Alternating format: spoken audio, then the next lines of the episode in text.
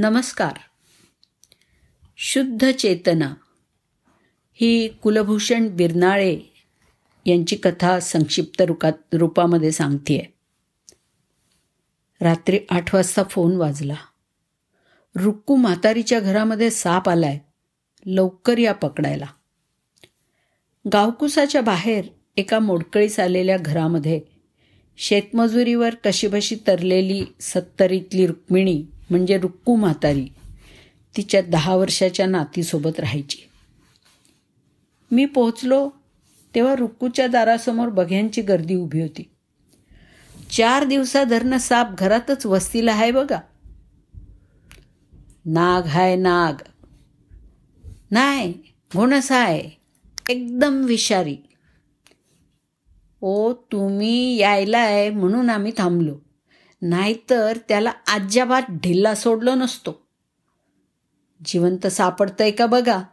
नाहीतर खल्लास करून टाका. बघ्यांच्या सूचना आणि अनाहूत सल्ले चालूच होते. सर्वात आधी या सगळ्यांना तिथून पांगवलं. घराच्या आत जायला दार उघडलं तशी रुक्कू म्हातारी माझ्याजवळ आली आणि म्हणाली बाळा चार दिस झालं त्यो घरात हाय पर दिसत नाही. निस्ता जोरात भुसगोडतोय. त्याच्या आवाजानं लई भ्याव वाटते पर काय बी झालं तरी त्या सापाला मारू नको बघ बाळा.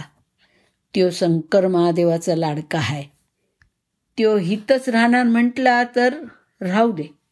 आम्ही दोघी जातो मंदिरात राहायला. केवळ एका प्राण्यासाठी आपला निवारासुद्धा सहज सोडायची तयारी दाखवणाऱ्या रुक्कू म्हातारीला काय उत्तर द्यायचं हेच मला कळेना. मी आत गेलो आणि दार बंद करून घेतलं.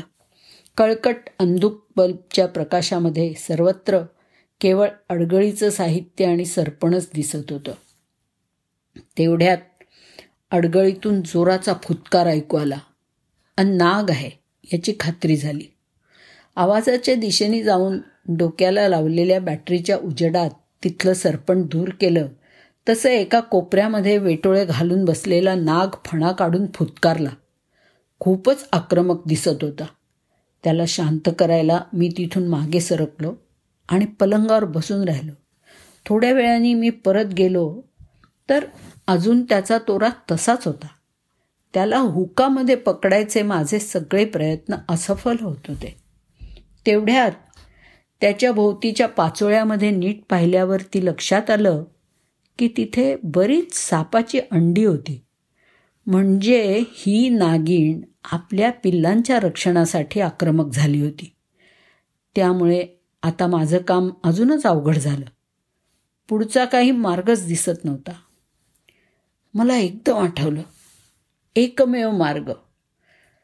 कुठल्याही दोन सजीवांच्या मध्ये जोडला जाऊ शकणारा प्रत्येक सजीवात निसर्गतत्त उपजत असणारा हा दैवी ठेवा.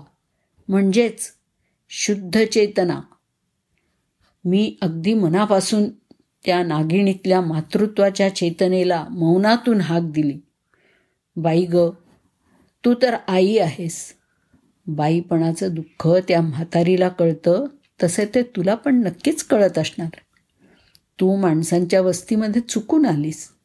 खरी चूक आमचीच आहे. आम्हा सगळ्या निर्दयी माणसांची. ही चूक दुरुस्त करायची मला एक संधी दे बाई. तू सहकार्य कर. तुला तुझ्या पिल्लांसकट सुरक्षित ठिकाणी निवारा मिळवून देतो. याचं मी तुला वचन देतो. बराच वेळ भयाण निशब्द शांततेनंतर थोड्या वेळानं ती नागिणसुद्धा शांत झाली. तिथून थोडं पुढं सरपटत जाऊन सरपणावरती निपचित पडून राहिली. मला तो संकेत समजला. तिचे अगदी मनापासून आभार मानत तिला अलगद हुकात पकडून बरणीमध्ये बंद केलं. एका बादलीत कापडावरती अंडी हळुवारपणे ठेवली.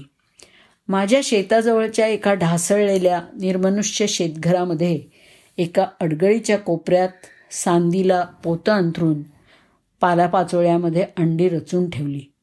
मग बरणीतनं मोकळी सोडलेली नागिण चपळाईनं त्या अंड्यांवर जाऊन बसली. आपल्या लकाकत्या अंगाचं घट्ट वेटोळं करून तिनं अंड्यांना अंगाखाली झाकून घेतलं. ती आता फुतकारत नव्हती की हलतही नव्हती. जणू काही तृप्त झाल्यागत शांतपणे बसून होती ती. शुद्ध चेतनेचा विजय झाला होता. धन्यवाद.